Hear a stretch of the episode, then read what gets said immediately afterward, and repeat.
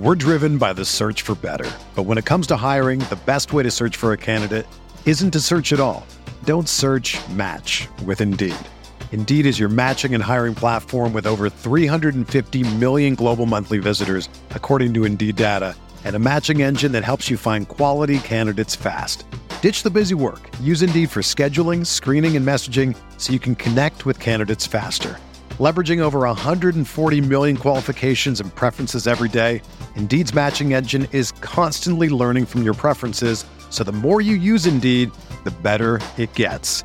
Join more than 3.5 million businesses worldwide that use Indeed to hire great talent fast. And listeners of this show will get a $75 sponsored job credit to get your jobs more visibility at Indeed.com/Blue Wire.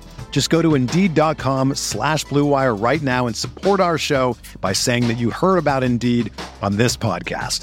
That's Indeed.com/Blue Wire. Terms and conditions apply. Need to hire? You need Indeed. This podcast episode is brought to you by Coors Light. These days, everything is go, go, go. It's nonstop hustle all the time. Work, friends, family expect you to be on 24/7. Well, sometimes you just need to reach for a Coors Light because it's made to chill. Coors Light is cold lagered, cold filtered, and cold packaged. It's as crisp and refreshing as the Colorado Rockies. It is literally made to chill. Coors Light is the one I choose when I need to unwind. So when you want to hit reset, reach for the beer that's made to chill. Get Coors Light in the new look delivered straight to your door with Drizzly or Instacart. Celebrate responsibly. Coors Brewing Company, Golden, Colorado. They call you the Grill Master. You've seared the thickest porterhouse in the butcher shop. And as you lift that first forkful to your mouth, you savor the moment. To get amazing offers during the Mercedes-Benz summer event, like the 2019 C-Class sedan and GLC SUV, the perfect recipes of driving performance. Plus, you can enjoy 6 months of Sirius XM All Access included. The Mercedes-Benz summer event, now serving limited time offers on a select lineup of vehicles. Offers end September 3rd. Mercedes-Benz, the best or nothing.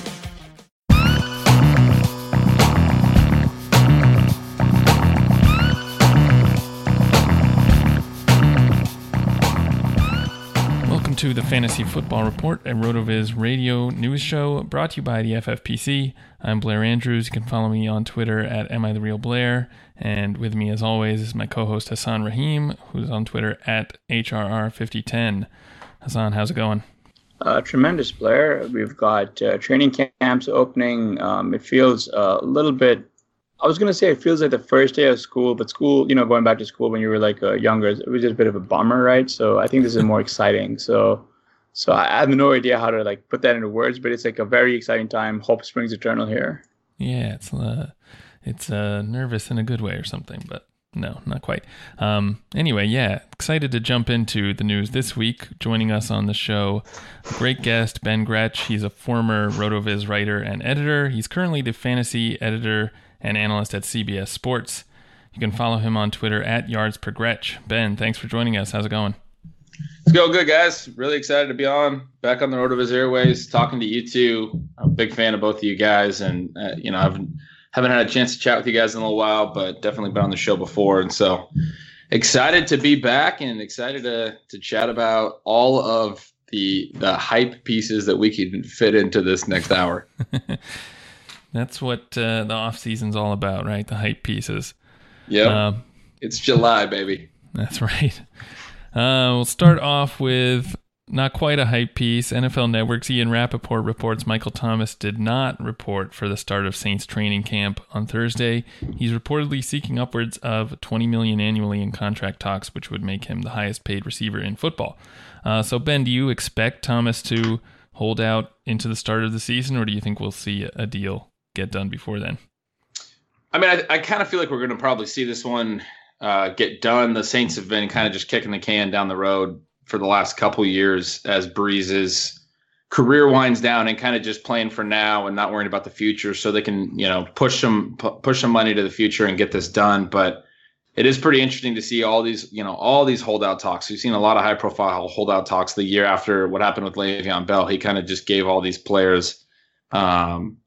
I don't know if they necessarily have more leverage necessarily, but definitely gave them the idea, I think, to try to get their deals done.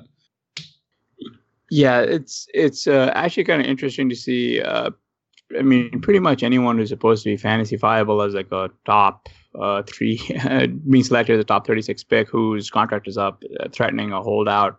Yeah, all that, you know, it kind of says to me we're going to hunker down because 2021, that CBA fight seems to be an actual going to be a pretty tough one based by the looks of it. Ben, out of curiosity, like, you know, in the event that Brees retires, I guess, in the, you know, after the season, do you think Michael Thomas is, you know, sort of a byproduct by playing in like the New Orleans' offense, or like, you know, do you think he's a guy who's capable of carrying this offense all on his own, like without Brees like under center? Yeah, I mean, I think it would depend, but I think you have to think. I think you have to think. That's an interesting, claim, but yeah, I think you kind of have to think that Breeze and Thomas are like symbiotic, that they're both part of what's happened, especially like you look at his catch rate last year, it was obscene. I'm going to pull it up real quick, but it was like 7 percentage points higher than Wes Welker for the highest catch rate of any player with at least 100 targets in NFL history, which is just crazy. It was 85%. 8 percentage points higher because Wes Welker had the second best since they started tracking targets, the second best catch rate of a player with at least 100 targets, which was 77%. And then there's a bunch of other dudes that were, you know, that have had seasons in that 75, 76, 77% range. And Michael Thomas goes out last year and puts up an 85% catch rate. I mean, I don't think you can break a record by that much without it being both sides of the equation, you know, helping that. So definitely, yeah, Breeze leaving would hurt him. We know that receivers are relying on quarterbacks. We know that probably their connection is very strong and he gets the ball there on time and accurately. But at the same time, you have to give Michael Thomas a ton of credit for just being able to consistently get so open. A lot of those are just really easy catches because he is a really good route runner. I think he's definitely proven that. So I still think he'll be a very productive receiver, but it'll be different without Breeze for sure. Yeah. I mean, I agree with that. I think, you know, you see a lot of times these receivers who have older quarterbacks. I mean, we kind of there's arguments made about why you shouldn't like have them so high in dynasty because their quarterback is, you know, about to retire maybe. But I mean, would you be like Thomas is a first round pick right now in dynasty? Would you think he would drop that far out of the first round or maybe not at all? I mean, yeah, no, not for me, no. Yeah. I mean, he wouldn't drop like maybe he'd fall towards the end of the first round. Yeah, like I'd probably knock him down a little bit if Breeze retired after this year, but he's still, you know, plenty young enough. He's a little bit older than probably he feels. He's already 26, but I don't think he's somebody that I would just be like selling, you know, just to sell. You know what I mean? Mm-hmm. I mean, if Breeze retires, everybody's going to be saying to sell, right? So you have to make decisions not just based on like what's the first thing that pops in your mind, but like what's the market going to do? And everyone's going to be trying to buy low, or if they're interested in buying on him, they're going to want to buy lower than his value with Breeze. So I don't think he would be a sell at that point. Yeah, that makes sense. If we assume that Thomas does end up missing some time, if he does hold out, is there someone in the Saints receiver core you expect to take a big step forward, or maybe they would take a big step forward anyway, even if he plays? Yeah, I mean, it's RotoViz. We got to talk about Tre'Quan Smith, right? Like, that's got to be the guy. Like, yeah, you knew who I had in mind. Yeah, I mean, it's not going to be Ted Ginn. It's not going to be like Cameron Meredith, like getting healthy surprisingly. No, I mean, I think Tre'Quan Smith is. I still think he's going to be very good. I think he's a great late round best ball pick right now. You know, pretty much completely forgotten about. Obviously, you know, Ginn being healthy for 16 games wouldn't be great news for him, but and Jared Cook's there now too, and we know just so much of this offense funnels through Thomas and Alvin Kamara, so it's kind of tough, but I still think he's going to be very good, and if Thomas were to miss time, I think it would immediately mean that Tre'Quan Smith would have to step up, and I think he would have, like, wide receiver 2 potential, like, right away. Yeah, I mean, that's actually pretty interesting. I'm just kind of curious how they're gonna, you know, put. I guess in the event of a Michael Thomas holdout, do we see more Alvin Kamara targets? But it's I don't know how, if you're, you how know, could you get to more, you know? Yeah, I just don't know. I don't know how you get to more. I mean, I think Jared Cook becomes interesting in that event, but also there's reasons to be wary of, like, you know, just a guy sort of switching teams a little bit late. But again, I mean, if there's a match made in heaven, is Breeze plus a tight end who can actually, you know, a target that he can hit pretty accurately in stride. Yeah, I think if Thomas was actually out, I think, yeah, Kamara would add a few targets, maybe one per game. But I don't think he can probably add much more than that based on the fact that he's had over 100 the last 2 years. They split him out. They use him every way they can. I mean, they throw to him about as much as you could possibly throw to him. And I don't think they want to have him on the field every down because they've never really been that type of team. I think he'll probably play more this year without Ingram there, but I don't think they're going to have him out there every single down. So, yeah, I think he'd get more targets, but I think there would be enough volume to go around for Cook to outperform what his current expectations are with Thomas in the offense and Traquan Smith to be a potentially legitimate number one receiver. And then Ted Ginn, I think his role would kind of just stay what it is. He's just kind of a deep threat. He'll get probably 10 to 12% of the share of targets, but I don't think he's a guy that's going to jump to 20%. So if I had to project their offense, I would have Cook pretty high market share for a tight end percentage, but I'd still probably have Traquan Smith leading the team as kind of the number one receiver, and I think there'd be room for both of that probably. Yeah, I mean, Kamara had looks like 105 targets last year, which was a little bit short of like what the top running backs had last year, so there might be a little room to grow, especially if the Saints, like without Thomas, if they maybe are not as efficient and have to throw more or something. Sure. Yeah, that's kind of what I'm thinking. Like one per game, add 16, he gets up to around like 120. Like that would probably be the ceiling. Right. Lions running backs coach Kyle Kasky said, nobody's setting a number on how many touches Kerryon Johnson receives this upcoming season. This sort of directly contradicts Coach Matt Patricia's statements from March, claiming the Lions are looking to limit Johnson's workload stemming from the season-ending knee injury he suffered in week 11 of last year. Ben, you know, who's saying the truth here? Is it should we trust the RB's coach? Should we trust Matt Patricia? You know, is Kerryon still a solid pick in the third round here? Because that falls into a pretty tricky zone with running back versus other positions that you should be targeting. So what are your thoughts here?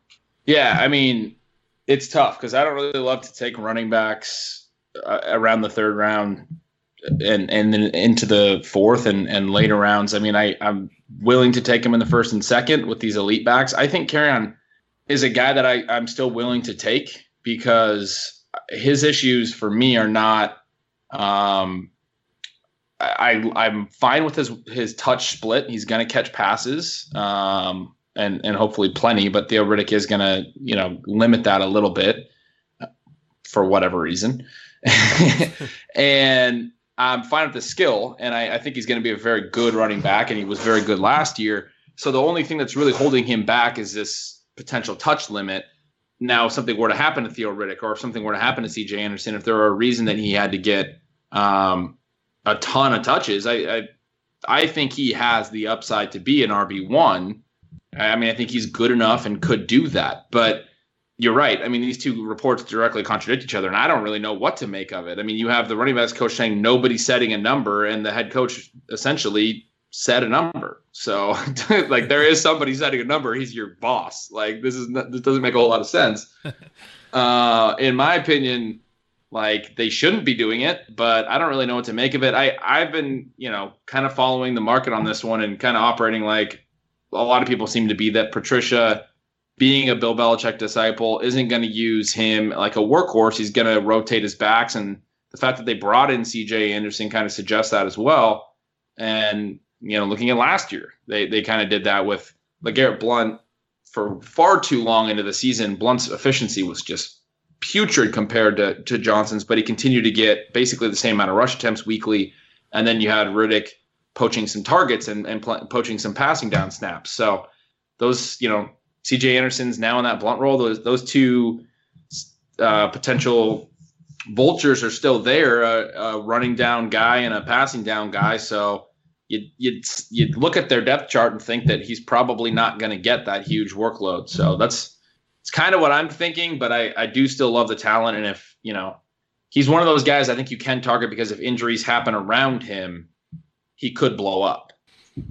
Yeah, that makes sense. I mean, you kind of mentioned it. I know you've done a lot of work on running backs in this range, and we've had a lot of work on it. Sean has written some articles about avoiding running backs in these kind of rounds, and I've mostly been following that advice, but like Kerryon is somebody who I really like a lot when the third round pick comes around or if I can get him later. But I think the reason I wind up not taking him so much though is there's a lot of receivers in that range that I also want to take. That's true. So it's like an opportunity cost. Kerryon's the kind of guy that I think in an auction this year I might get if I can get him a little bit cheaper. I mean, he might be a guy that I might make my RB1 in a league where I spend a little bit more money on receivers. I like him. But in a snake draft, it becomes tough because you want to build that receiver depth. I mean, obviously, that's something that we've all been learning about from Sean for years since he originally started writing about zero running back. But this year especially, there are so many receivers that I want a lot of exposure to, and I can't get a lot of all of them already in rounds 3, 4, 5, 6. There's just a lot of guys in that range. So in pretty much every draft I'm in, I'm finding myself taking receivers almost exclusively in those rounds. Yeah. So I don't take a lot of Johnson, but it's not like an issue with him. You know what I mean? Yeah, no, I completely agree. When you're on the clock and trying to choose between, I don't know, Kerryon Johnson and Stephon Diggs, it's not really that hard a choice. Yeah, and even if he falls around and I'm thinking him or DJ Moore, who I like try to get in almost every draft right now. I mean, I'm going to take Moore. Like that's just where I'm at. No, right? Yeah, exactly. I mean, the way I'm approaching Kerryon is like if he falls to be a crazy value and, maybe the receivers left on the board aren't that inspiring, then obviously I think he's a good pick there, but not somebody I'm going out of my way to target, kind of like you said. And part of that, I guess, is opportunity cost, but I think given this kind of the ambiguity with, his sort of touch projection, maybe that makes sense. Yep. That's kind of where I'm at too. I mean, we still have the risk of, higher risk of injuries with running backs. And we still have, I think there's a little bit of risk with the Lions offense generally. And, something happened to Matt Stafford especially, but just kind of generally that they ran the ball so much last year. They're kind of slow paced that there's maybe just not going to be enough scoring there. So there's still those typical running back risks. And it's frankly just more fun to take Stephon Diggs or DJ Moore and just think about the upside there. Would you rather have Kerryon or Kenny Golladay? Oof. I'll take Kerryon. I really like Golladay too as a talent, but I think they want to lean more towards the run, right? From a team perspective. So I think if I was picking between those two Lions, it would be Kerryon for me. Yeah, that's a tough call. I've probably taken Golladay a few times over Kerryon, but that's tough. Yeah, man. It's hard to not pull a trigger on him, right? But on Golladay, like I've been skipping him for like a lot of other receivers because there's so many I like in that range. So it's like you find even just a little flaw in somebody. I really like Golladay too, but there's not as much target competition this year. Like he could, like if he's as good as a lot of people at RotoViz think, like he could legitimately push for a 30% target share, right? Like why couldn't he? I mean, I think it's very possible in this offense. I don't necessarily think Hawkinson's going to come in and be a high volume tight end right away. Stafford, not a long history targeting tight ends. And he did have Ebron, who we, for a while, maybe it seemed like Ebron wasn't good, but Ebron went on and has been productive with the Colts now. So I kind of buy in a little bit that Stafford maybe isn't just a huge fan of tight ends. But I think Hawkinson will probably get some of the Golden Tate, vacated Golden Tate targets. But this offense is going to have to look a little bit different, I think, this year without Tate, who's been this huge target hog underneath for so many years. And Golladay, I think, could step up and be a legitimate number one who pushes that type of, elite target share. It could happen, but just the total volume in the pass offense is just scary to me. I don't think they want to throw that much. Yeah, I don't think they'd want to throw all that much either. I do think that there's a long shot possibility that Marvin Jones gets moved. I got to actually look up his contract status here, so bear with me while we do that. But again, I think that there's going back to Blair's question about like Golladay versus like Kerryon, they're going so close in like best ball, and I guess pretty much everywhere else now that like we've started drafting regular leagues, it's really a bit of a who you prefer, and I think that over there, I've been prioritizing Kerryon in best ball, if only because there's a supreme thirst for running back this offseason. It's just like a lot of the early best ball boards. There's a lot of wide receiver value that just sort of falls. If I'm getting that the back half pick, from anywhere from the 109 through the 112, I'm trying to go wide receiver, and then I'm hoping Kerryon sort of falls to me in non-tight end premium formats. Because Sean mentioned this in his article, which I think you guys should subscribe and read, is on his big board targets. He mentioned that the only third round running back he considered breaking the rules for was Kerryon. Which is something that I found. Yeah, which I found that to be interesting. Again, and I think some of it just comes with the territory. So looking over at Marvin Jones's contract, if they trade him, they still eat a $2.7 million cap hit, but they'll free up about $6.5 million in cap savings. And it looks like he's still under contract for another year. Yeah, I don't think they would do that. Because who would they play at receiver? They don't really want receivers, actually. So there's talk about 3 tight end sets now. Come on. But again, I was joking on draft night. Yeah, sure. Oh god, Brandon Powell, come on. But I think Hawkinson, the pick was kind of funny in that it was. I was joking before the pick came in. I was like, well, the Lions are probably tilted over Ebron's explosion down in Indy, and they're going to take Hawkinson here at 10, and then they did it. And I was like, this is not at all reminiscent of Ebron. But no, I'm kind of excited for Hawkinson, if only because I think that he's at least bigger than a lot of the other third wideouts. Again, and I'm with you about Golladay. I just think that there's we can't see the future, unfortunately, but there's a path upwards for Kenny G this year. If anything happens to Marvin Jones, if he's just not up, 100%. At the same time, do either of you guys find it weird that the only two trendy these are the only two Lions that are going in the top 3 rounds, and then there's no one until Marvin Jones much later. Even what are your thoughts on that? Yeah. Mm-hmm.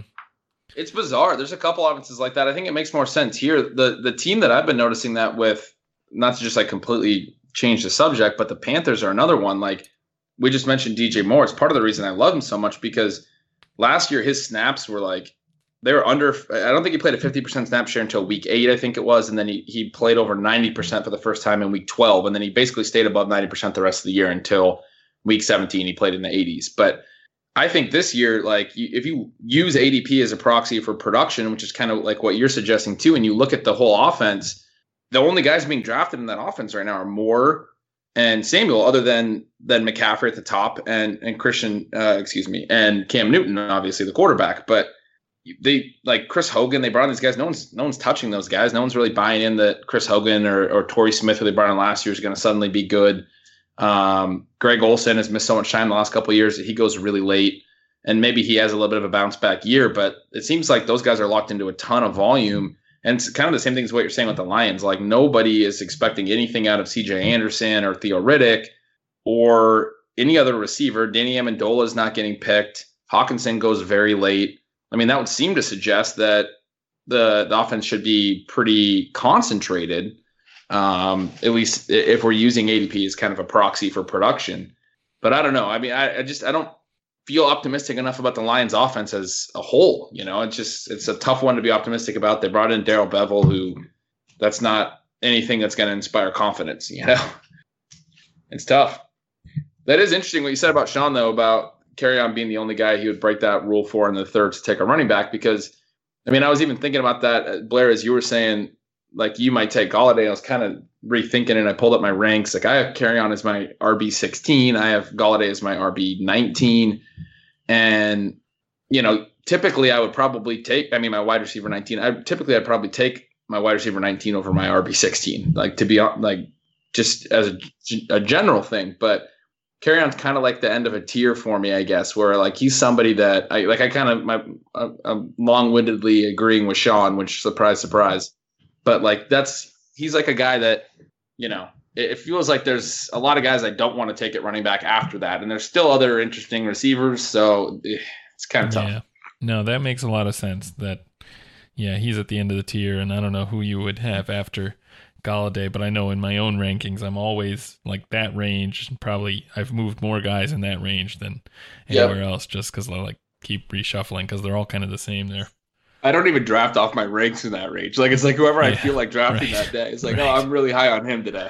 Like, there's so many intriguing names in that range. It's wild. Yeah. All right. Before we get into no shit, no, I want to remind you that RotoViz Patreon is back for a second season and even better than last year. Patronships are still just $6 a month, but we now offer exclusive access to RotoViz Radio Slack, where you can ask questions and gain league-winning advice from many of the podcast and writing team, including Hasan and myself. Patrons get first dibs on listener league spots, which will be starting soon. And in the $9 tier, you get some sweet RotoViz Radio merch at the end of the season. So become a RotoViz Radio patron today to join an exclusive community of listeners, access premium content, and do your part in helping the network to grow and continue to produce high-quality, industry-leading programming. And speaking of exclusives, as a loyal podcast listener, you can get a 10% off a RotoViz NFL Pass right now. It's available through the NFL Podcast homepage, rotoviz.com/podcast. Get ready for that playoff push. Gain unlimited access to all of our NFL content and tools. You get amazing value and support the podcast network. Once again, that's rotoviz.com/podcast. And now, a thought from Geico Motorcycle. It took 15 minutes to take a spirit animal quiz online. Please be the cheetah. Please be the cheetah. And learn your animal isn't the cheetah, but the far less appealing blobfish. Oh, come on. To add insult to injury, you could have used those 15 blobfish minutes to switch your motorcycle insurance to Geico. Geico. 15 minutes could save you 15% or more on motorcycle insurance. Let's consider the secret life of the innermost nesting doll. Living most of her life in the dark, inside the other nesting dolls, she has plenty of time to think, if she could. Sadly, she has no brain. However, when an innermost nesting doll hears that Geico not only saves people money, but also has been providing great service for over 75 years, she thinks it's obvious you should switch. Because yes, switching to Geico is a no-brainer. Pity the innermost nesting doll and her lot in life. All right, let's get into no shit. Shit, no. First item. Ryan Fitzpatrick worked as the first-team quarterback Thursday at the start of Dolphins training camp. I'll say no shit on this one just because he's Ryan Fitzmagic, right? And it's July. Like, this is kind of a no-brainer. Like, he's got to be the starter. No, I mean, in all seriousness, I think Josh Rosen should probably play more this year. They should probably see what they have in Josh Rosen. They traded a second-round pick for him. I still think he has some potential. Like, I think the situation in Arizona last year was, I think I've described it as the worst offense like in modern NFL history. Like I can't remember an offense since I, frankly, as far back as I can think, that was as bad as this team. I mean, they were, especially when you consider like era adjustments, like they were better. The league, like the league average has been better over the last 10 years, but Rosen was in an offense last year that had the fewest total yards since I think it was 2006, since like Alex Smith's rookie year with the 49ers. Trent Dilfer started some games for that team. I mean, they were terrible and they were super slow paced. They only ran like 900 plays and they had the worst yards per play in the league. Everything was bad about that offense. I don't think you can really hold that against Rosen. So yeah, I want to definitely see Rosen play this year, but I also always want to watch Ryan Fitzpatrick play. He's pretty entertaining. That's not really like a fantasy, analyst answer, but who cares? It's the Dolphins. He's better for the receivers. Yeah, the Dolphins would. I mean, I think a lot of the guys on the Dolphins become a lot more interesting with Ryan Fitzpatrick at quarterback. Right. Yeah, I mean, Kenny Stills. If we knew Fitzpatrick was like playing all year, I'd take Kenny Stills in the late rounds. He's like not even being drafted. Yeah, I got Gesicki as my tight end one in Scott Fishbowl, so I'm really kind of hoping Fitzpatrick will. We'll play a while. I dig it. Speaking Wednesday, GM Chris Ballard again took time to praise the second-year wide receiver Deion Kane, saying the last two DAs here have been pretty fun to watch. Shit, no. I mean, we're already on the Deion Kane blurbs. Like, where? I mean, yeah, it's hype season, right? We have T.Y. Hilton, Devin Funchess, Paris Campbell. I still think Chester Rogers is like a decent receiver, and then Deion Kane falling somewhere on that depth chart. So what is he at best?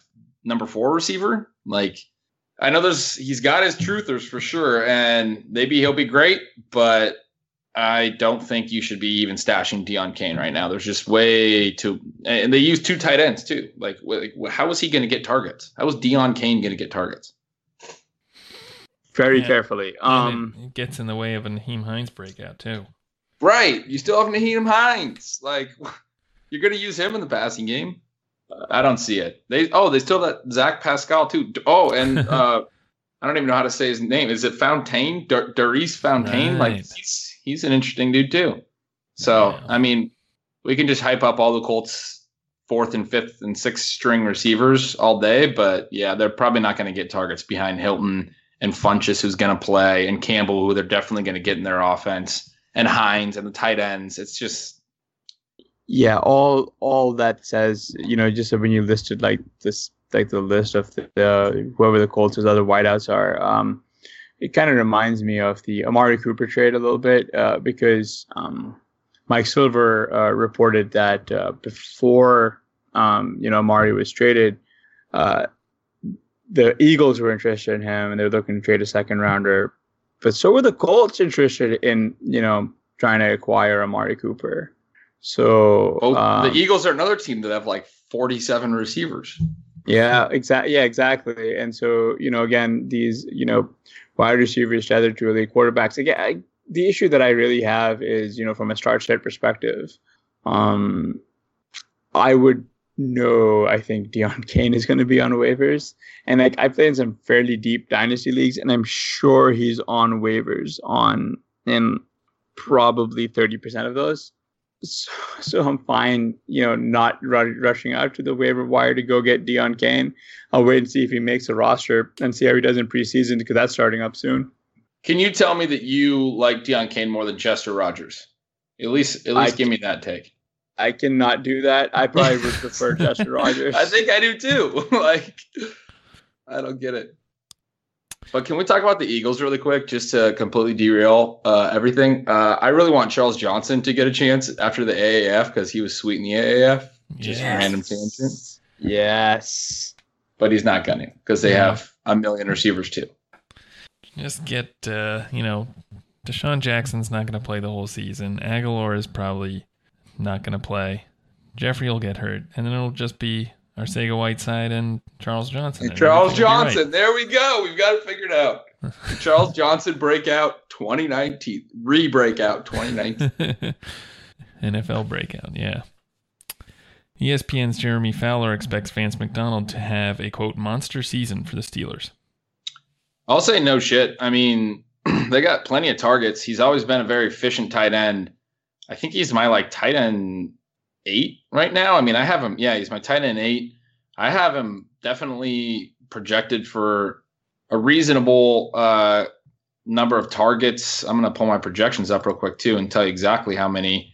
81. I mean, that's not a million, but I do think that with his efficiency that he can be a usable tight end on 81 targets, and then B, in the current tight end landscape, there's not going to be a ton of guys that get more than 80 targets. So, if he hits that number that I'm hoping for, I'm I think he's definitely worth owning. Now, it kind of depends where you can get him. He's not someone I'm going to chase, because once you get past those first 6 tight ends in drafts, you're basically looking at a lot of guys that could be productive. And there's even the really late round tight ends, the veterans that are kind of just being forgotten. We talked a little bit about Greg Olsen earlier, Jordan Reed, who, if you're going to go with a super late pick, this guy's never not averaged. He's never, his fewest targets per game in his career in a season are 5.8. That's his lowest targets per game average, which would be an over 80 target pace.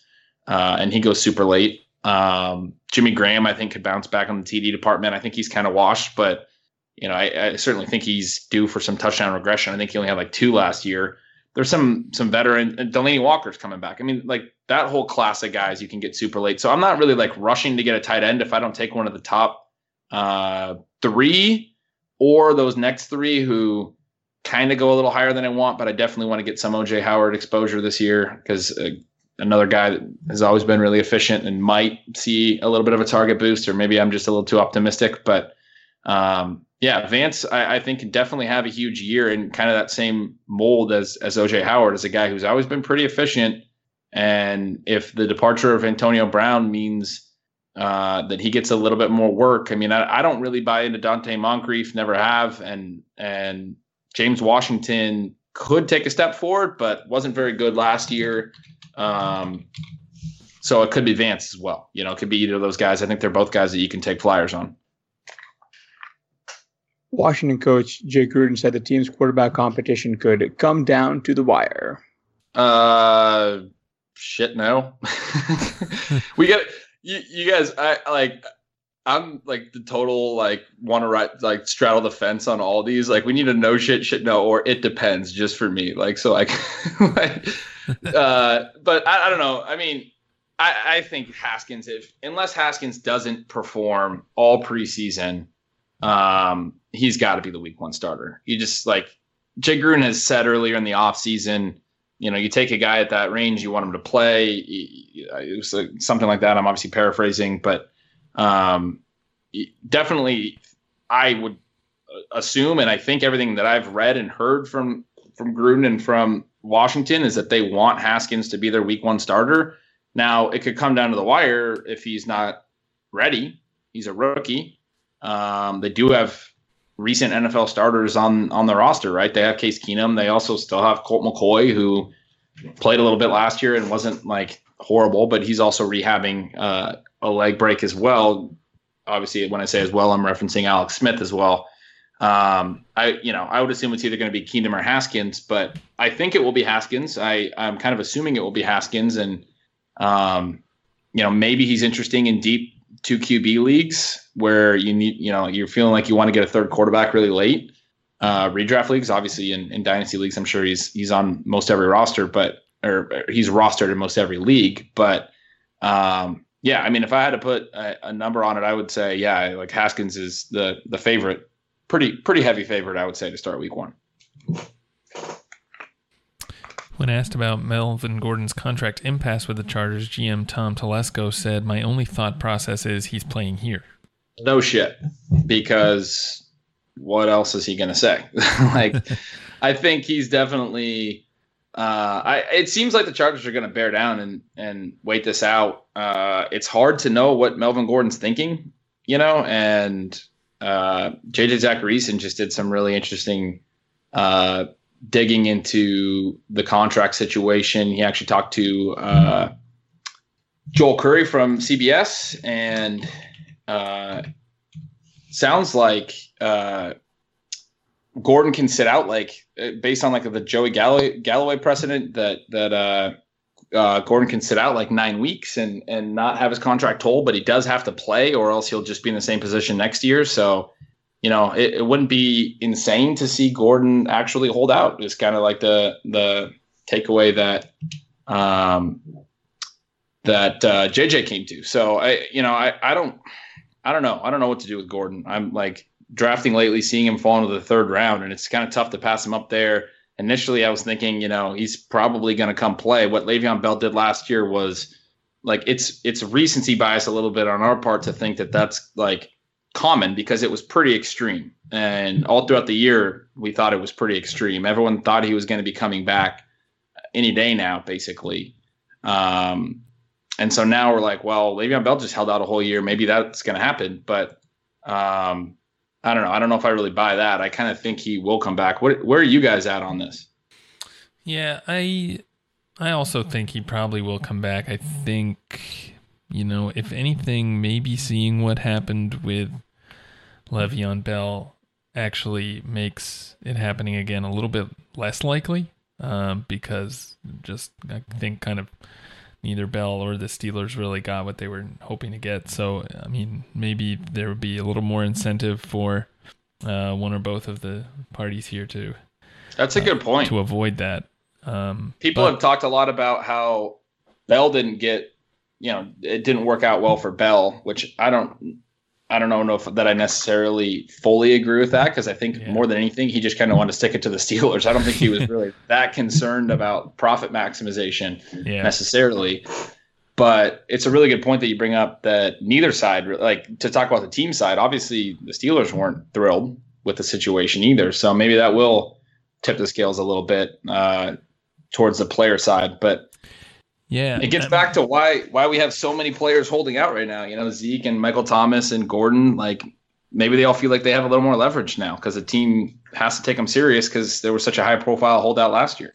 That's true. I mean, I guess, you know, it's easy to see how it worked out kind of well for the Steelers just because they had Connor come in and basically replicate what Bell did almost exactly. So I guess the Chargers would have to think that they have someone in their backfield who can do that if they wanted to, like, actually, you know, hold a line here. So, I don't know. Maybe they do. Maybe they do think that, right? Austin Eckler's been very good. Even before this holdout came up, I was thinking that maybe they would be limiting his touches a little bit this year. Just given that he's had a hard time staying healthy, I think he's only played 16 games, once in 4 years. And they probably have more depth now behind him than they ever had was kind of my logic. And Eckler has really shown an ability to play. And then late last year, we saw Justin Jackson be productive as well. So they probably feel like they have two other good backs there. I mean, it's a hard one to handicap because that's like, if you look at it from that perspective too, the Chargers could hold their line and think that they have those two guys that can do it. Yeah. What do you think, Hasan? I think Melvin Gordon. Point? Yeah, I think Melvin Gordon actually does come back and play. I mean, he still does need to accrue that service time. You know what I mean? The weird thing is that like Melvin for a while really was kind of the wide receiver too. Like even like the first year when they went out and got Mike Williams, like Melvin saw what I think 82 targets off the top of my head, and he did. You know, again, it's not like he's adding a lot in terms of expected points added or what have you. But again, like. He's a guy who I think they're going to have to pay. Also, they can absolutely I agree with you in that they should and can probably hold their line.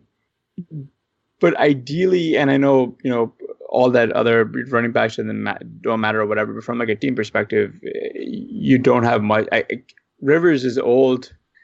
Your team's honestly kind of underachieved a lot. I don't know if you guys saw this today, but Russell Okung might also not play. Yeah, that's a scary situation. Very. I mean, like I hope he gets better, but there's no way he's going to play this season. You know, this is a team that seems to have either just a terrible medical staff or just like the worst luck because they seem to lose core members pretty much in the off season, like from the time voluntary camps open and then the time actual training camps open. So I guess maybe it's probably better for Melvin Gordon's fantasy stock to be nowhere near their training grounds right now. In that, you know, we know he's got knee issues and he's able to stay healthy, but I do think like, one of the two are going to end up caving. And again, if like the Chargers continue to hold their line, I think it would behoove Melgo to get back immediately as to avoid paying those like hefty fines because he has to. Unfortunately, I mean, he has to play it out. It's not like with Bell, wherein. Bell was able to do whatever because he was a free agent, right? I wonder, because we haven't heard too much, or at least I haven't followed it as closely as others, but how much do you guys think this just comes down to a matter of what's guaranteed versus non-guaranteed as opposed to trying to get the gaudy numbers that, like, you know, Gurley got? Yeah, I really don't know. It's really hard to speculate, you know, like you... For me, it's probably a case by case basis to some degree, but they're like a lot of these running backs seem to be kind of feeling the same way. Gordon's situation is different because he was a first round pick. He's been paid a lot more to this point than Bell had before his first holdout, and that was one thing that I was thinking initially when Gordon said he was going to hold out was like, well, you know, people forget Le'Veon Bell held out and then showed up the first time around, but Bell had only been paid something like $3 or $4 million to that point in his career. And he showed up and played on the franchise tag the first year and made eight figures, you know, whatever it was, 12 million or something, 10 or 12 million or something. And so then the next year, it makes it a little easier to hold out when you now have eight figures in career earnings, right? So, but for Gordon, he's been paid a little bit more to this point. He got a much bigger signing bonus. He was a first round pick. And also what he's foregoing is a lot less because as a first round pick, he's not on a franchise tag in the fifth year. He's on a fifth year player option. The team had the option to keep him under contract for a fifth year and then chose to do that. So his number is only 6.5 million this year instead of 10 or 12 or whatever Bell was the first time. And then last year Bell was at 14 million. So it's, you know, you could see Gordon A having a little bit more financial security this time around than Bell did the first time and not actually having as much to return for necessarily as being factors and maybe thinking, like you said, about guarantees on the next contract. But the part where his contract won't toll if he shows up mid-season is really the scary part for me because I mean, we saw like a video of Sports Illustrated was with him at some point for some reason last offseason when Bell was holding out and he was talking with his dad. It was some kind of, you know, piece about his home life or something. He was with his family and he was talking with his dad and he was saying, I would hold out. And it seemed like he was very frustrated by the situation Bell was in. It's kind of hard to think that he's just going to show back up week one when all we've really heard from him seems to suggest that he's taking this very seriously. And then the Chargers seem to be not wanting to cave at all. And so it almost wouldn't surprise if Gordon does miss time. And the Chargers might even be thinking, look, we're hoping to make a playoff run. This guy hasn't stayed healthy very frequently. What's the big deal with him showing up week 8 and then playing the rest of the season and playing the playoffs? I don't know. That seems like a bad situation, but it actually, from like a strategy perspective, it might not be the end of the world for them to roll with Eckler and Justin Jackson from September through September and October, and then have Gordon for the stretch run in the playoffs. But I don't know, man. It gets tricky. Yeah, that's interesting. It's a really tough one to handicap. I think as far as fantasy is concerned, you have to take it seriously. It has to affect his value. The question I have, like I'm seeing a lot of people saying you can't take him in the first or second round. Well, that seems to kind of be the consensus at this point. I mean, I think people have already learned from the Le'Veon Bell situation. They're not just ignoring this and taking Gordon in the first round. The question becomes, what about the third round? What about the fourth round? Like, what if you're in a draft where everyone is just avoiding Melvin Gordon? When does it become a point where you're like, hey, this is Melvin Gordon, and if he reports and I get him in the fourth round, you know, that's a pretty big steal. So it's kind of a challenging situation, and I wonder what will happen with his ADP if he continues to sit out all preseason as we get into heavier draft season. It's definitely going to be one that we'll have to monitor. Le'Veon Bell said he's up for 500 touches if the Jets can win the Super Bowl. Oh, that's a no shit, right? No brainer. 500 touches? Like, come on. Yeah, no, that's definitely a shit no. That would be a record. Actually, I don't know if it would be a record if you include the playoffs. I haven't dug into that, but I did look at team touches just to laugh to myself. And I think there's an average of 2.8 teams per year over the last 5 years that as a team, all their running backs got 500 touches. So, like, you know, less than what like 5-6% of the league is going to even get as a team 500 touches. He's not going to get 100% of the touches. Now, again, if they go all the way to the Super Bowl is what he's saying. So they would be playing 19 games in that scenario.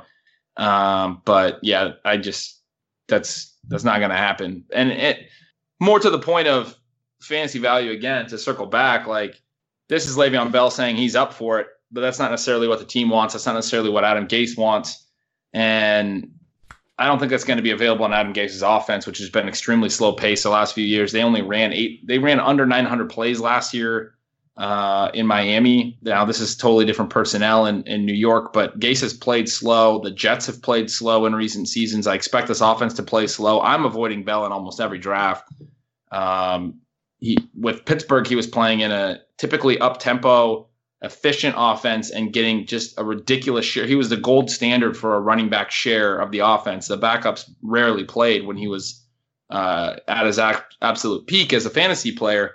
We don't know if that's going to be the same with the Jets, but even if it is, the offense is probably not going to have the same amount of play. So his share even if it's as big as in Pittsburgh, won't amount to the same number of raw touches, almost certainly.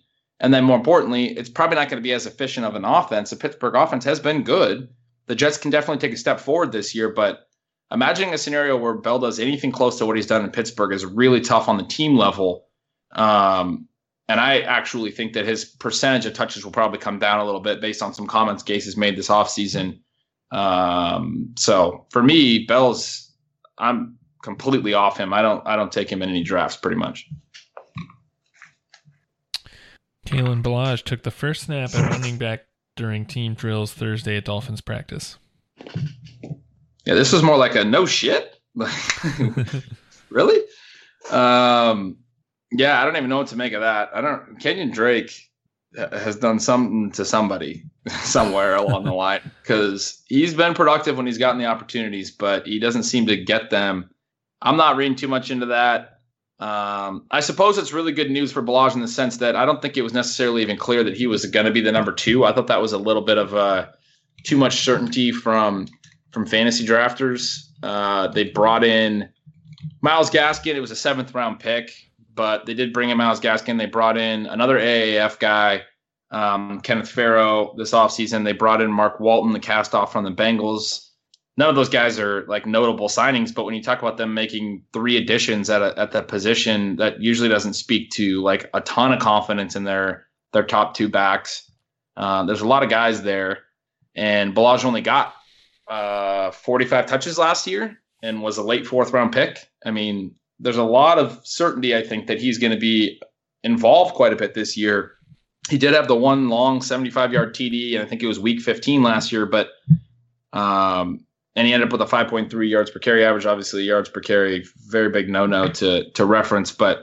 And also pulling one out of a sample, also a very bad thing to do. But I'm going to do both those things. His other 35 rushes, he averaged something like 3.3 yards per carry. I mean, he just wasn't very good last year other than that one long touchdown rush he had. And again, yeah, he only had 9 receptions, 11 targets. He's working behind a guy who is a pass-catching back. Or maybe he's ahead of him. Who knows? But this is a situation that I'm kind of avoiding. I don't like the offense again. I don't necessarily think this is going to be a horrible offense if Fitzpatrick's under center, but it's not going to be good. They're not going to have a lot of scoring opportunities. They're running backs. And I would read this as it's going to be a committee more than Balazs is going to be the starter. So it's interesting. It's certainly interesting. I think it makes it sound a lot more like he's probably their number 2, but it'll be interesting to see how this evolves throughout training camp. If we start to see Myles Gaskin work with the first team, if we start to see like what's looking like just an open competition, which might be what this leads into, who knows? Coach Pat Shurmur said number 6 overall pick Daniel Jones has exceeded expectations to this point. No shit. I mean, probably shit no would be the real answer. But, yeah, I mean, the coach saying that the number 6 overall pick that everyone panned exceeded expectations is kind of the expected answer, right? But I'd like to see him play this year personally. I mean, we all kind of crushed him in the fantasy community, mostly because he shouldn't have gone number 6. But, like, if the Giants took him in the early 2nd round, I mean, I think we'd have a totally different opinion of him. I think it's interesting in a lot of my dynasty leagues, even – like Superflex leagues, he was like not getting touched in like rookie drafts. And I think there was a little bit of an overreaction to the fact that he was overdrafted. He's in a situation where he's probably going to play some this year. So it'll be interesting to see how he plays, but yeah, it's hard to have high hopes for him. And definitely the coaches, the head coach saying he's exceeded expectations is grain of salt stuff. Wasn't there a tweet earlier today about like how his first play from under center was a play action pass and he threw it to the sidelines and nobody in particular? I didn't see that, but that's great. It was something like that. I know I'm messing up the actual phrasing, but like, I mean, part of what I've noticed in like a lot of even in Superflex drafts and rookie drafts is that like we'll actively avoid not taking a quarterback we know to be inaccurate. Packard was on, in the previous episode, and he mentioned that like Daniel Jones kind of has like wheels, which again is kind of interesting. He said he's got the ability to scramble, but he's got a noodle arm. So that's still pretty good, I guess. I mean, yeah, I think like the one part about just to touch on your rookie draft Superflex stuff is that like there's something that I'm absolutely guilty of, and it's like not being able to turn off the part of my brain where I am able to separate fantasy from reality. And so it's just like, I don't want this guy because he's going to be a bad quarterback, and it doesn't sort of, and I never take into account like actual how fantasy points are scored at the quarterback position. So that's definitely a hole in my game. Well, and just uncertainty. Like if he was good, he wouldn't be the first bad prospect to wind up being like maybe not good, but decent. And it like a decent quarterback in a super flex dynasty league is worth holding. Like he could be like Derek Carr, and that would be worth rostering in a super flex league. People have like the highest, like the weirdest impression of Derek Carr. I guess what I sort of wait. What's your impression of Derek Carr? He's a less mobile Alex Smith. like this is a dude who is I wasn't saying that as a compliment. Alex Smith now? Yes, actually now, I think Alex Smith now might still be more mobile than Derek Carr. Yeah. I mean, Derek Carr's not a guy I want on any of my teams. Let's be clear. Yeah, no, it's just one of those like things. About like quarterbacks, I think particularly for Superflex in Dynasty, I'm fine trying to just roster two guys. Where this Daniel Jones stuff gets interesting is I think he would have been kind of intriguing if like they still had OBJ. You know what I mean? Like it's very difficult to see him. And I guess Evan Ingram, is kind of like a pale imitation, but like it would be more exciting if we knew they had more playmakers. I wonder if that's got a little bit to do with it, in that like, they swapped out OBJ, brought in Tate, and again it's more of the, it's difficult to see him averaging something more than 240 maybe. If you had to really put a projection on it, would be like 240-ish yards passing, maybe 28-ish on the ground, 2.2 TDs maybe, and that's like, if my math is correct, that's I'm not going to bother with that, but it'd be a lot of touchdowns, I think. That would be, yeah, that's about too many touchdowns, right? But the question also comes is like, when does he take over from Eli? That's my other question, is like, we keep hearing the coaches say, no, Eli's the guy. And it's like, well, if it's still week 11 and Eli's still playing, then it's like, oh, clearly they were like, this was 100% the way to go. It just really. They have to play Daniel Jones before week 11. Like they have to. Yeah, they're not going to be good. I don't know. I think we see him by week. I mean, maybe not week 5 yet, but maybe. But I mean, you took him in the top 10, and they're not going to be good. And we know Eli's not going to be like suddenly going to have a resurgent year without Odell Beckham. He hasn't even been productive in the last few years when Beckham's been on the field. So. The calls are going to be there by October. I mean, like, you got to assume that by like I have to assume that by like week 7 or week 8 we're going to see this kid play, and who knows what'll happen. I don't know. I kind of like am almost rooting for him because everyone is so widely panned this pick.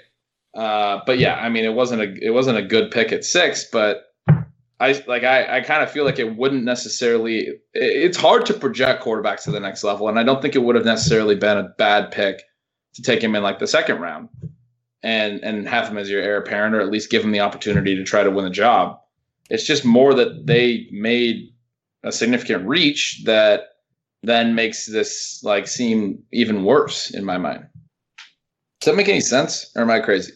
No, that does make sense. I mean, I don't have Josh Allen on any of my dynasty teams because I was just avoiding him last year after thinking that the Bills made a big mistake by drafting him so early, even though, I mean, everyone was talking about him going that early. So like, it didn't seem like a reach, but I was just so sure he wasn't going to be a good quarterback. And now I'm like, he's drafting him on some redraft teams.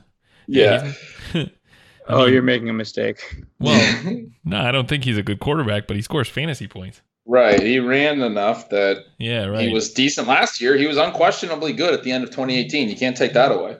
Yeah. So, I mean, I'm kind of, you know, this year I'm a little more open to taking Daniel Jones on at the end of some of, you know, in a super flex league. I think I have him in Scott Fishbowl actually. So, yeah, kind of, I don't know, trying to learn from my mistakes. Maybe we'll see. I hope he plays.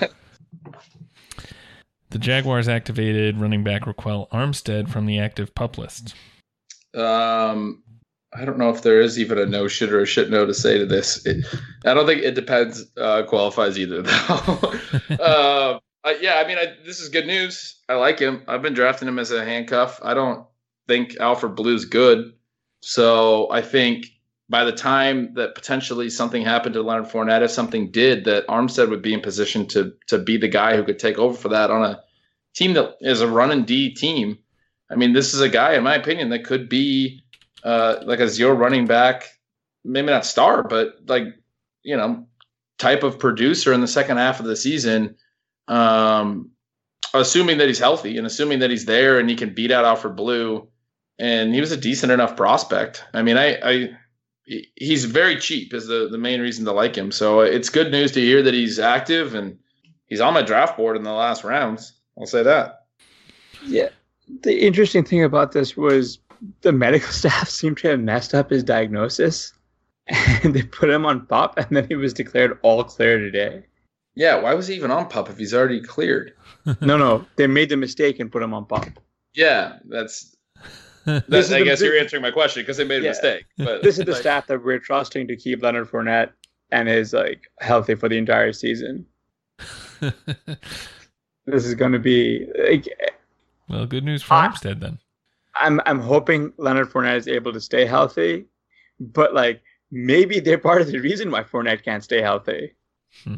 Just asking questions. If anyone with the Jaguars' organization is listening to this, please prove me wrong. I mean, there's probably something to the fact that certain training staffs are a little better than others. I think it's, you know, some of it could just be variance, but who knows? I mean, you'd assume some are better than others, but it's kind of hard to know, like, if teams just get unlucky with injuries or, I mean, the Chargers is an interesting one, like you brought up earlier. Like, they always have hurt players. Yeah. Browns coach Freddie Kitchens said Duke Johnson will have a significant role on offense. No shit. I mean, they don't really have another backup and running back. Kareem Hunt suspended for 8 weeks. Like, maybe it won't be like, I don't know what significant means, but I don't know why we would think he wouldn't play at all. Like, as long as he's there and they haven't traded him, you know, they've not really handled the situation well, in my opinion. I love Baker, but I didn't really love Baker, like, chastising his teammate for trying to get more money or get traded or get into a better situation.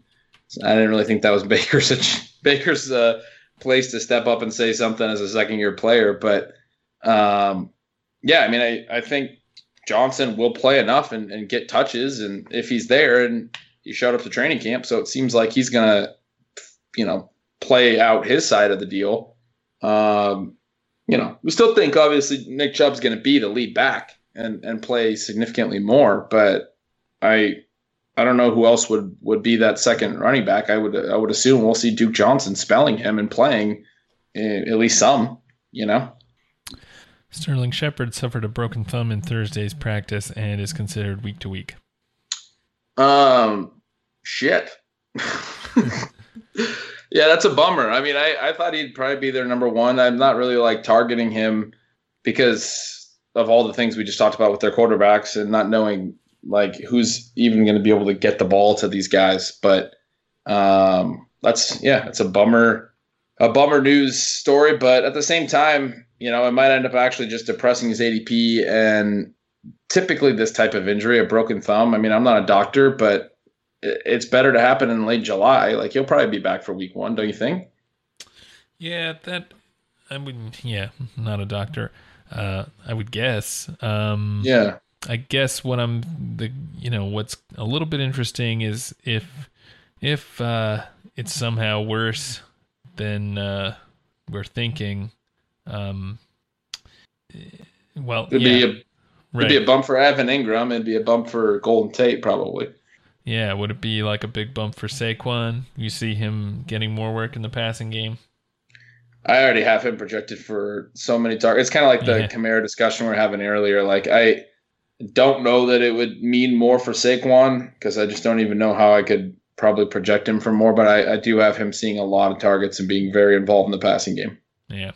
NFL Network's Jane Slater reports Ezekiel Elliott was not on the team flight to Los Angeles. No shit. I mean, he's been saying he's going to hold out. So we're kind of hit the trifecta to go through another one. I mean, similar thing to Gordon and the other ones, the other discussions we've had with Michael Thomas as well. I mean, it seems like there's more high-profile holdouts right now than I can really remember. And as far as fantasy players are concerned, it's definitely concerning because we just saw this happen last year with Le'Veon Bell. So, yeah, I mean, it makes sense that he's fallen through. This is one that I would expect to get resolved, but they got to pay Dak and they got to pay Amari Cooper coming up. They just traded a first-round pick for, and I know there's some concern there about how they're going to manage both of those contracts as well as Elliott and some other contracts that they have to get done. I don't know. I don't know if they'll pay him. I don't know if he'll sit. Like, I would assume that he'll play. Oh, he's playing all 16 this year. Like, yeah. I don't know. Like, I don't know who's giving Zeke counsel, but he was drafted in 2016 as a first rounder, which means that he's got 4 years to play. Like, he's not going to be a free agent until 2021. He does know this is the year 2019, right? He's got 2 years. He's got to play 2019, and then next year he's going to probably be playing because the team will probably pick up his actual contract option. So this is just like, what is the Marshawn Lynch move? He just doesn't want to be at training camp. Like, that's what Lynch did, like, 4 years in a row, and then Lynch would show up, and then the Seahawks would quietly waive the fines, or at least I remember they did that at least 1 year. Yeah. And, there was all this talk about how much money and fines he was accumulating, but the team actually has the ability to waive those after the player reports. And, I think maybe more often than not, I don't really know that they don't actually hold them to the fines as long as the guys show up and play. Maybe that's part of a condition of them finally showing up. Mm-hmm. I mean, I don't know. It's these are like really tough ones for me to read. Like, I have no idea what these players are even thinking, but you gotta assume you're right. If Elliott's under contract for 2 more years, you gotta assume he's gonna be there. He's definitely under contract for this year. The team's probably gonna pick up his option for next. So if he just opts to skip 2019, he's not gonna hit free agency till 2022. Like, he knows how time works, right? And how service time works. I would assume he does, but who knows? So this news isn't affecting the way you guys are ranking Elliott at all. No. I'm hoping it actually affects people drafting Elliott, so that he goes a little bit later, because then it gets really fun if you're able to get Elliott and then just like mash wide receiver for a while as like drafting out of the 106, 107. Mm. But like it's just not going to happen because I just can't see him like falling there. But again, it just doesn't make any sense why he's holding out right now. Yeah. Like, is he trying to like preempt and try to like gain a contract? Like, yeah, I mean, before they spend money on Amari. Well, I mean, he owes. Like, he should probably. Not gonna work though. He should be. It sounds like he should be giving Amari a lot of his cash. Like, he was like, Amari was kind of the guy that you did a bunch of work on this, Blair, and you as well, Ben. Like, on just how Amari kind of was the missing piece to this offense. Like, the team goes into 2018 with a featured running back and a wide receiver by committee approach, and then like. It's amazed that it like flopped. How did this not work out? Oh no, they're not falling for Cole Beasley. Aaron Rodgers said Marquez Valdes-Scantling has really jumped out since spring. No shit. Yeah, I like him. I mean, ESB's all right, and Jamal Moore seems like he's just not going to work out. They took all three of these guys last year. Geronimo Allison's still there. Like, they have options, but I thought MVS was pretty solid last year. I liked him, and I kind of liked when people were targeting Geronimo Allison ahead of him in drafts, but the drumbeat on him has been pretty slow and steady all offseason. I think his ADP is going to continue to rise, and I think he's somebody worth targeting. If you can get the number 2 in a Rodgers offense, that's like that's a good option. Like a couple years back, Devontae Adams had two bad seasons to start his career, and then he was then the draft afterthought and blew up, right? And across from Jordy Nelson as that second outside receiver. Prior to that, you had James Jones have some spike seasons as the number two outside guy. And then going all the way back to Jordy Nelson when he was like more like the number three, and he had like a 15 touchdown season on under 100 targets. I mean, all these like breakouts in the Packers offense, and they've done this before. They've often been guys in fantasy drafts. I can remember back to when Jordy Nelson had that breakout season. He was getting drafted in, the 12th, 13th round or something, in that range. He was a late round receiver option, and he ended up having a monster season. Devontae Adams, the year he broke out, same deal. And, James Jones, one of his years, he was completely free because he had gone to the Giants and then got cut and then came back. It was the year that Jordy Nelson tore his ACL, and then he led the team in receiving. And prior to that, he had like a 14 touchdown season. So it seems to be random guys in this offense that can do it. And MVS is certainly worth a pick, I think, in those middle rounds to potentially be the next guy to do that. Hi, RotoViz fans. Allow me a brief second to tell you about our good friends over at the FFPC, the home of season-long high-stakes fantasy football. It's been 10 years since the FFPC filled their first Dynasty League, and they've now grown to be the world's largest Dynasty League commissioner with leagues as high as $5,000 to enter. FFPC leagues are active and competitive, and not a single league has ever folded. Brand new startup Dynasty Leagues are forming right now, starting at $77 and up in standard, Superflex, and best ball formats. And for those of you ready for your greatest challenge, take a look at this year's FFPC main event. What is the main event exactly? It is the world's biggest event in season-long fantasy football, and this year it's coming at you with $500,000 as a grand prize and over $3.1 million in total prizes. Come to Vegas for a 3-day weekend of live drafts, festivities at the Planet Hollywood Resort and Casino, or just draft online from the comfort of your home. The main event drafts start on August 23rd, and they will run through the start of the season, so do not miss out. Get going, get over to the FFPC, and get registered, and have a great time and playing high-stakes fantasy football. Ready, set, save, California. It's sell-a-thon time this Labor Day at your California Ford dealer. Get ready for the best offers of the summer on the 2019 Ford lineup, like an adventure-ready Explorer or the all-new built Ford Tough Ranger. Or get behind the wheel of the 2019 Ford F-150 with the power, toughness, and capability to carry any payload. You've waited all summer for these deals, and the wait is over. So ready, set, save. The Labor Day sell-a-thon is on now. But don't wait. These deals won't last. Hurry into your California Ford dealer before it all ends September 3rd. Say Metro by T-Mobile got the best deal in wireless, and it's all for you, all for me. Just switch quickly, because Metro has 2 lines for $80 and 2 Samsung Galaxy J7 Star phones for free, plus Amazon Prime included. That's the way wireless should be, only at Metro. Plus sales tax and activation fee. $50 plus rate plan required. Not valid for numbers currently on T-Mobile network or on Metro in past 90 days. Offer subject to change. Offer valid for new Amazon Prime members. Amazon Prime has a $12.99 per month value. Restrictions apply. See store for details and terms and conditions. All right, moving on to news item number 3. Buccaneers coach Bruce Arians said Chris Godwin will never come off the field. Arians added, Godwin should fit perfectly in what we're doing. We can use him in the slot and out wide, and Arians has previously said Godwin can be close to a 100 catch guy. So, Ben, what are your expectations for the Bucs passing game overall? And if Godwin is going to be this 100 catch guy who never comes off the field, do you think that he will start cutting into Mike Evans' role? Well, Godwin himself, I like as a player. I've never really been like a huge prospect guy, but I wrote about him a little bit at RotoViz back in the day when I was there.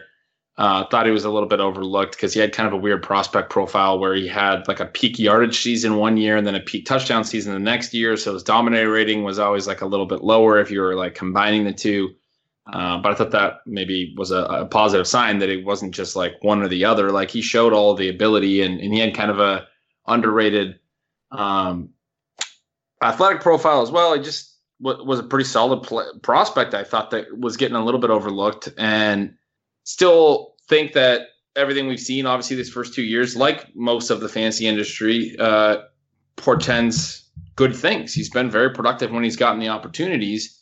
So I really like him. The problem is he's really expensive in drafts. He's one of the guys in that range we're talking about earlier that I want to take. I don't seem to get him enough because I have guys like DJ Moore ranked ahead of him, and he like often goes ahead of DJ Moore.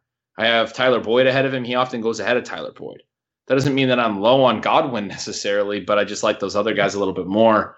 So it makes it kind of tough to get him in drafts, but I don't think he'll cut into Evans, and I think there's room for him to be very productive. And the big reason why is I think if there was any other coach that took over this offense, I would be concerned about their ability to maintain the same level of passing opportunity. The last 2 years, Tampa has led the NFL in air yards, like total air yards for the whole offense by a lot. They led it by like a ton last year. They were like over 6,000. They were like in the 6,500 range for air yards. And I'm giving this specific number because people probably don't have a good frame of reference. They were like either almost 1,000 yards more than the number two team or more than 1,000 yards more. There was no other team that was even, let alone over 600, even like in the high five, or excuse me, over 6,000, even in the high 5,000s in air yards. They were just so far and above with their vertical passing game. Both Fitzpatrick and Winston chucked the ball around the yard. But what's interesting, and the reason I'm really referencing this so heavily, is they led the NFL in 2018 total yards. They led the NFL in 2017 in total yards. The team that led the NFL in 2016 was Bruce Arians' Arizona Cardinals offense. The team that was second in 2017 behind the Bucs was Bruce Arians' Arizona Cardinals offense. He has a very similar system. He also likes a vertical passing game. They're still going to have plenty of passing opportunity in this offense. So, you know, they have plenty of vacated opportunity, both targets and air yards, between Deshaun Jackson and Adam Humphries. I think there's plenty of room for Godwin to step into a much bigger role and not cut into what Mike Evans did last year. I mean, we saw what all that opportunity in this passing game meant last year. Evans was great, but Jackson still had some huge moments. Godwin had his moments when he played. Adam Humphries was like, I think the wide receiver 24 or something like that in PPR. I was just looking at it the other day, and I was kind of surprised that he finished that high. Because unlike Godwin and Jackson, he actually played 16 games and was, you know, pretty productive throughout the year. And then OJ Howard obviously was very good when healthy. They basically had five guys that were good at one point or another last year, and a couple that were good for the whole season. So now we're looking at probably like three, and I think there's even more opportunity potentially behind Godwin and Evans and OJ Howard for somebody to emerge. I don't necessarily know who that will be, because there's a lot of intriguing names there. If Godwin's in the slot, it might be Prashad Perriman outside. But yeah, I like Godwin. I like all this hype. I'm buying it for the most part, but I'm also having a hard time with where he's going. Everybody's buying it. Yeah, I agree with that. He's not ending up on a lot of my fantasy teams, pretty much for the same reasons. I'm just preferring other receivers there. I mean, yeah, when you look at the list of guys who had 100 catches last year, pretty much all of them except McCaffrey had over 150 targets. So you would need to probably see Godwin getting in that range, which is be more than Evans had last year. He ended with 138. So it's kind of a big jump. But yeah, I mean, as you said, there's a lot of interesting guys here. I think I've joked before on this show that it's like, even if they do end up passing the ball the most, there's still not enough targets to go around for all the guys who I want to break out this year on this team. Yeah. So, yeah, they have an intriguing depth chart for sure. Yeah. So yeah, it's I don't know. It's a little tough to see Godwin maybe getting to that level. I mean, if he did, obviously he'd be a great value in the fourth round. But I still not find myself drafting him. So yeah. Who do you like as the third receiver? Because I kind of like Justin Watson, but like he's more of a slot guy, and they're talking about Godwin in the slot, so I don't know if he's going to get that opportunity. Yeah, I like Watson. Scotty Miller is another good one. Scotty Miller is the other one. That's the other name that was coming to mind. Scotty Miller.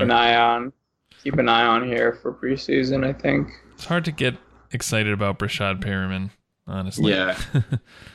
If Rashad Perriman wins like the wide receiver 3 job, I'm probably going to tilt. But I mean, if there's a situation where he could be productive, you know, a vertical passing game isn't the worst. Although, Fitzpatrick was the better deep deep ball thrower, not Winston.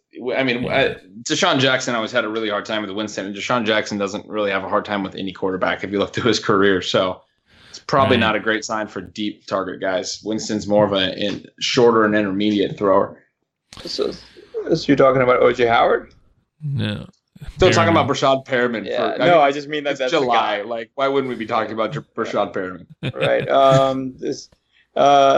No DeMarcus Lodge hype, I guess, the third rookie wide receiver from Ole Miss last year. Yeah, he was on the team. That's right. Who? Not A.J. Brown or DK Metcalf. Third Ole Miss receiver? Yeah, just like not... Yeah, he was not A.J. Brown or DK Metcalf. I mean, part of the reason he produced so well the last few years is because DK Metcalf didn't play at all. Yeah. But, too deep of a depth chart probably for some of those undrafted free agent rookies to make a big splash, I would think. But preseason DFS, though, huh? Oh, that's where it's at. Yeah, that's where all the research is going into these days. We're out here learning about Ray McLeod and whether or not we want him for a preseason DFS. You're going to be running Ryan Griffin, DeMarcus Lodge stacks in preseason DFS. Oh God, I could just burn my money instead. It's probably better to get charged for federal crime than doing that. Coach Dan Quinn said Julio Jones is about 2 weeks away from being fully cleared to practice. Calvin Ridley tweaked his right hamstring today during the start of training camp. Ben, it sounds like the Falcons' wide receiver core, there's a couple of minor injuries, and I'm not too concerned because it's July. But, this is one of the teams that people have a lot of high hopes for. We're kind of hoping that, that this is a playoff-bound squad here. So how do you see Ridley... where do you have his role projected, in your projection for CBS?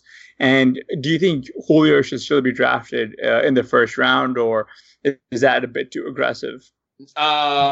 To the second question, no, I don't think that's aggressive at all. I mean, it's tough for me because I have JuJu as my number 2 receiver, and then I have Beckham as my number 3, which is a little bit aggressive, but I just think there is some serious blow-up potential there. So I have Jones as my number 4. And a lot of people have Jones in the top 3, and they also have Devontae Adams in the top 3. I have Adams at 5th.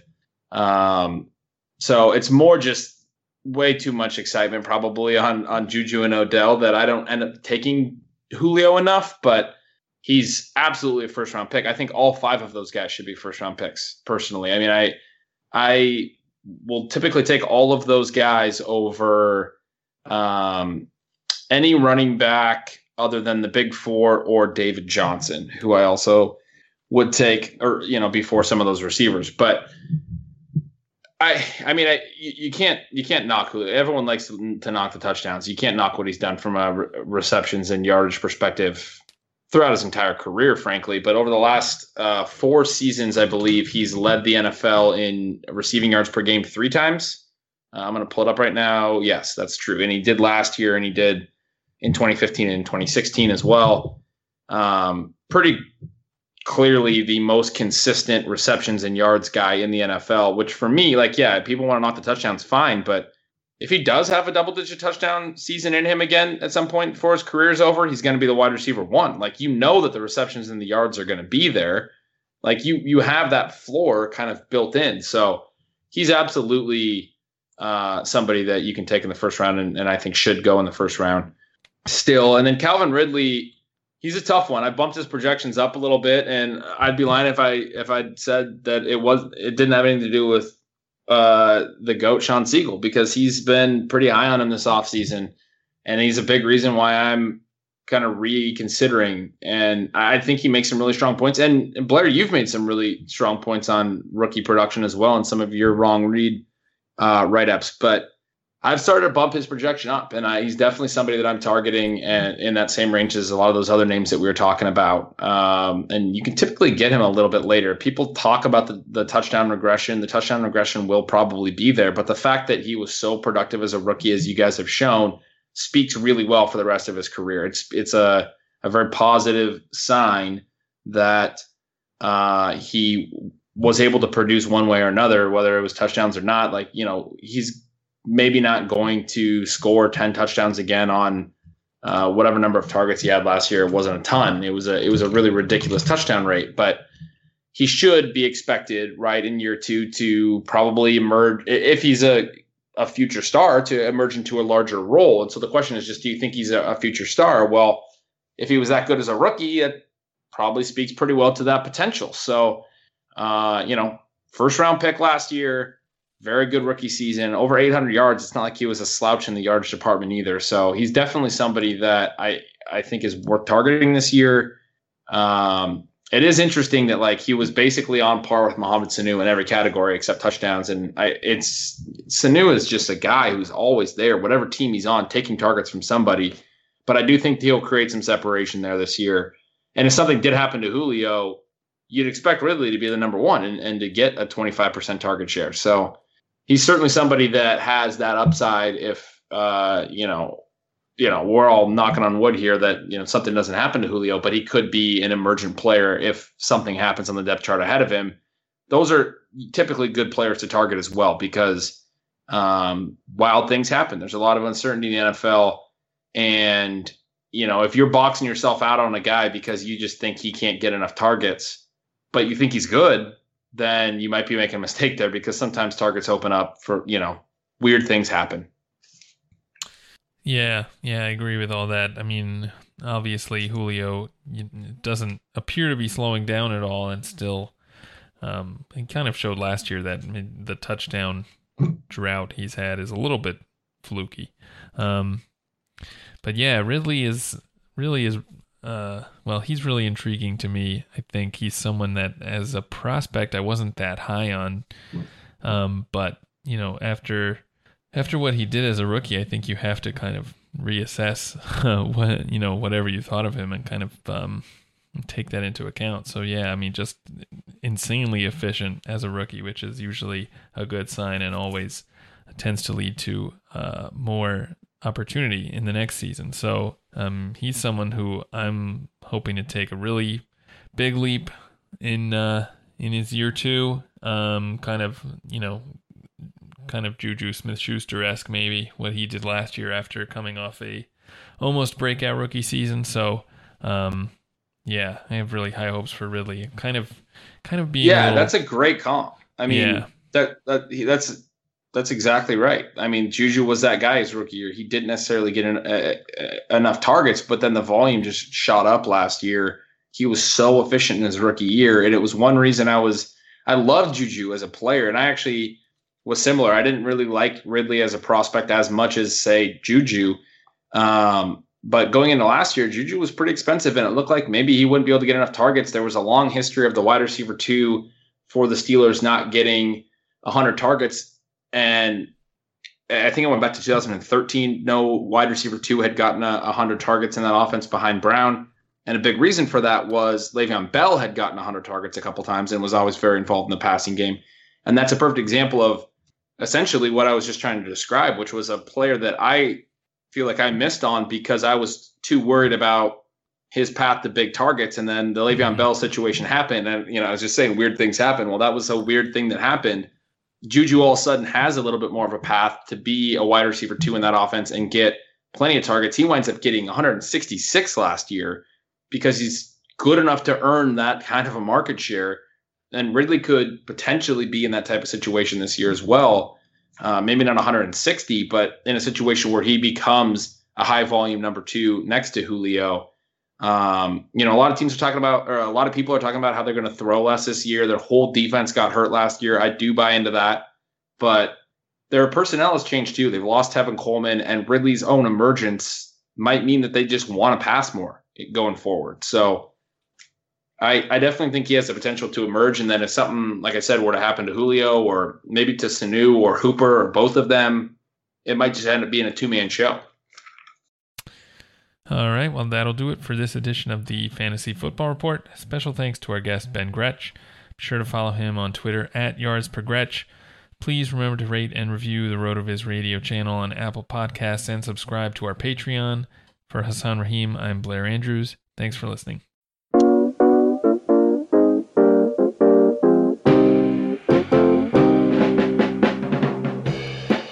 Thank you for listening to the Fantasy Football Report. Please rate and review the RotoViz Radio podcast channel on iTunes or your favorite podcast app. Contact us via email, rotovizradio@gmail.com, and follow us on Twitter @RotoVizRadio. And remember, you can always support the pod by subscribing to RotoViz at a 30% discount through the RotoViz Radio homepage, rotoviz.com/podcast.